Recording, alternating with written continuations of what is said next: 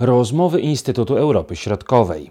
Ogólnoświatowy kryzys z pewnością odbije się na funkcjonowaniu organizacji międzynarodowych. Niewątpliwie powinny one być bardziej skuteczne, jednak klucz do ich większej skuteczności leży w rękach poszczególnych państw. I tutaj zaczynają się problemy. Porządek światowy ukształtowany po II wojnie światowej jest dzisiaj niewydolny, podkreśla dr Jakub Olchowski. Państwa narodowe będą chciały te, swoje prerogatywy, natomiast y, problem jest y, w ogóle wynika z natury funkcjonowania całego środowiska międzynarodowego, dlatego że organizacje międzynarodowe, czy szerzej prawo międzynarodowe i organizacje międzynarodowe i reżimy międzynarodowe, one powstały po to, by państwa mogły dzięki współpracy w ramach tych instytucji realizować swoje interesy. Więc takim słowem, słowem kluczem jest, y, jest współpraca. W chwili obecnej wszyscy stoimy, no więc państwa również, e, stoimy przed takimi problemami, takimi wyzwaniami, takimi zagrożeniami, którym nie sprostamy w pojedynkę. Stephen Hawking zmarły, zmarły niedawno. On mówił, że to, co zagraża ludzkości e, najbardziej w sposób egzystencjalny wręcz, to są zmiany klimatu, to jest gwałtowny rozwój technologii i to są pandemie, to są mutujące wirusy. Jego zdaniem no, ludzkość na naszej planecie jeszcze no, tysiąc lat może przetrwać, o ile będzie współpracować po to, żeby tym wyzwaniom sprostać. Więc e, organizacje międzynarodowe nie zanikną, bo to jest wbrew e, interesowi wbrew interesowi wszystkich. No tak, ale jak się będą zmieniać? Muszą się zmienić, bo jeżeli popatrzymy na organizacje międzynarodowe e, e, dzisiaj, to oczywiście one są bardzo szeroko krytykowane i ta krytyka wcale, wcale nie jest bezpodstawna, bo jeżeli spojrzymy na na przykład e, to, co myśli się na Ukrainie na temat czy ONZ, czy OBWE, no tam nikt na, właściwie na Ukrainie już nie wierzy, że, że że te organizacje są w stanie cokolwiek zrobić w sprawie zakończenia konfliktu na Donbasie, czy, czy w sprawie Krymu okupowanego przez Rosję. Nikt już tam też nie wierzy, że Unia Europejska czy NATO jakoś specjalnie poważnie myślą o, o Ukrainie jako, jako przyszłym państwie, państwie członkowskim. Było mnóstwo zarzutów wobec e, Światowej Organizacji, Organizacji Zdrowia. Także w dużej mierze to nie były e, zarzuty bez, bezpodstawne, na przykład te odnoszące się do powiedzmy dość przychylnej postawy WHO wobec Chin.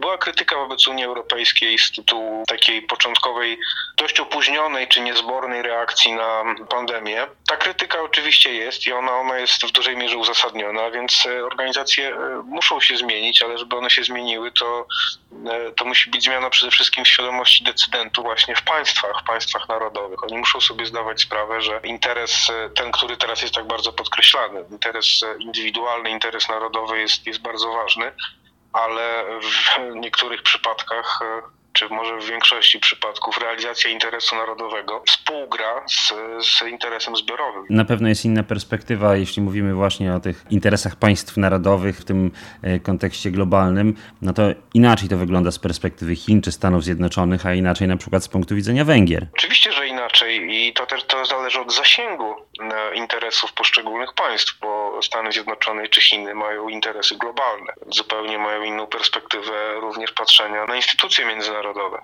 Natomiast też pamiętajmy, że e, instytucje międzynarodowe w swojej organizacji międzynarodowe, w swojej dużej większości są tak skonstruowane, że jednak e, mimo tej zasady suwerennej równości wszystkich państw, w praktyce to wygląda bardzo często tak, że są państwa, no, że są równi i równiejsi, że, że te państwa większe, silniejsze są jednak uprzywilejowane e, także w ramach organizacji międzynarodowych. Rada Bezpieczeństwa została skonstruowana tak jak i cała ONZ w roku 1945, kiedy właśnie skończyła się II wojna światowa i kilka państw, które tę wojnę wygrały, narzuciły właściwie wszystkim innym kształt tej organizacji i ten kształt pozostał praktycznie niezmieniony do dzisiaj. On jest dzisiaj zupełnie archaiczny. W Radzie Bezpieczeństwa jest pięciu stałych członków, e, czyli Stany Zjednoczone, Rosja, wcześniej Związek Radziecki, Chiny, Francja i Wielka Brytania. I te, mówiąc w pewnym uproszczeniu, te państwa dysponują prawem weta i to one właściwie decydują. Od nich zależy praktycznie każda decyzja e, ONZ w dziedzinie bezpieczeństwa. A jeśli chodzi o Unię Europejską, rozpatrując postępowanie czy też działanie Unii Europejskiej właśnie w perspektywie pandemii, no to tutaj pojawiło się dużo krytyki, że oczywiście zbyt wolno, mało skutecznie. Ale też warto podkreślić, że w ramach Unii Europejskiej ta polityka zdrowotna to jest jednak prerogatywa poszczególnych państw, a nie wspólnot europejskich. No właśnie, to w ogóle jest, jest, jest słuszna uwaga, jeśli, jeśli spojrzymy na takie mm, generalne zasady funkcjonowania instytucji międzynarodowych. Oczywiście Unia Europejska jest dość specyficzna, bo ona rzeczywiście ma, ma cechy takiej instytucji e, w wielu wymiarach ponad, ponadpaństwowej, ale jednak nie do końca. I Pamiętajmy, każda instytucja międzynarodowa, czy to będzie ONZ, czy to będzie Unia Europejska, czy jakakolwiek inna, ona ma tylko tyle prerogatyw, ile przyznały jej państwa, bo to państwa są suwerenne i to państwa, tylko i wyłącznie państwa są suwerenne. Nie, organizacje międzynarodowe nie, nie mają tego atrybutu. Więc organizacje międzynarodowe mogą działać tylko w takim zakresie, na jaki zgodzą się i zgadzają się państwa członkowskie. Unia Europejska może tylko tyle, na ile zgodziły się e, państwa podpisując e, kolejne traktaty. Na ile grozi nam osłabienie tych organizacji międzynarodowych, czy też właśnie takich e, podmiotów jak Unia Europejska?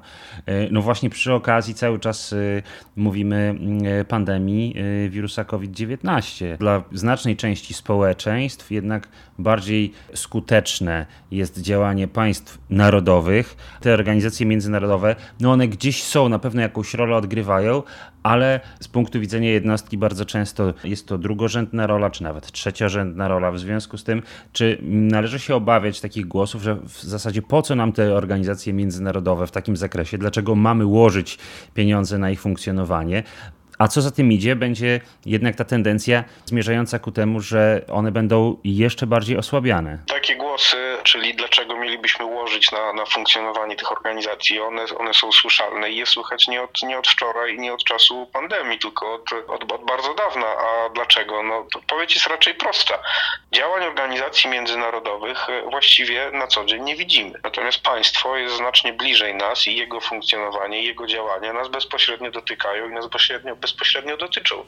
Poza tym w sytuacji kryzysowej, a, a w takiej teraz jesteśmy, no to właśnie do państwa. To jest naturalne, że, że obywatele zwracają się do państwa, bo po to przecież ono istnieje. Co nas czeka na przestrzeni najbliższych, powiedzmy, miesięcy, jeśli chodzi właśnie o działalność organizacji międzynarodowych? Bo cały czas staram się tutaj jakby zrozumieć, czy też e, wydobyć od Pana taki punkt widzenia, prawda? E, co się będzie działo? W którą stronę będą ewoluowały te organizacje międzynarodowe? Muszą się zaadaptować do rzeczywistości, e, to znaczy muszą zacząć działać znacznie, znacznie szybciej zapewne niż robiły to do tej pory, bo, bo rzeczywiście to jest, to jest jedna, to jest jedna z, z wad i też jeden z powodów krytyki.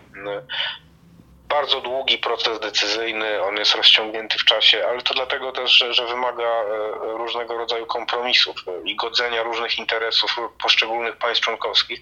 Te interesy są zazwyczaj rozbieżne. Więc żeby instytucje międzynarodowe, w tym Unia Europejska, żeby one odzyskały nieco tego swojego prestiżu czy autorytetu, czy w ogóle poprawiły funkcjonowanie, swojej efektywność, one na pewno będą musiały działać szybciej. A to znaczy ta procedura decyzyjna będzie musiała być szybsza.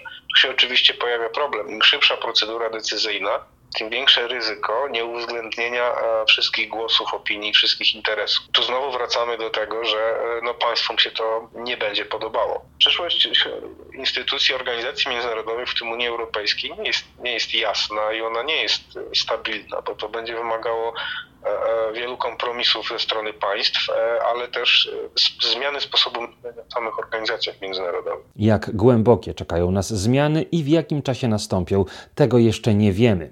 Możemy tylko przypuszczać. Niezwykle ciekawie zapowiada się jednak zderzenie interesów globalnych organizacji międzynarodowych i poszczególnych państw, szczególnie tych wiodących, jak Chiny czy Stany Zjednoczone Ameryki. Były to rozmowy Instytutu Europy Środkowej.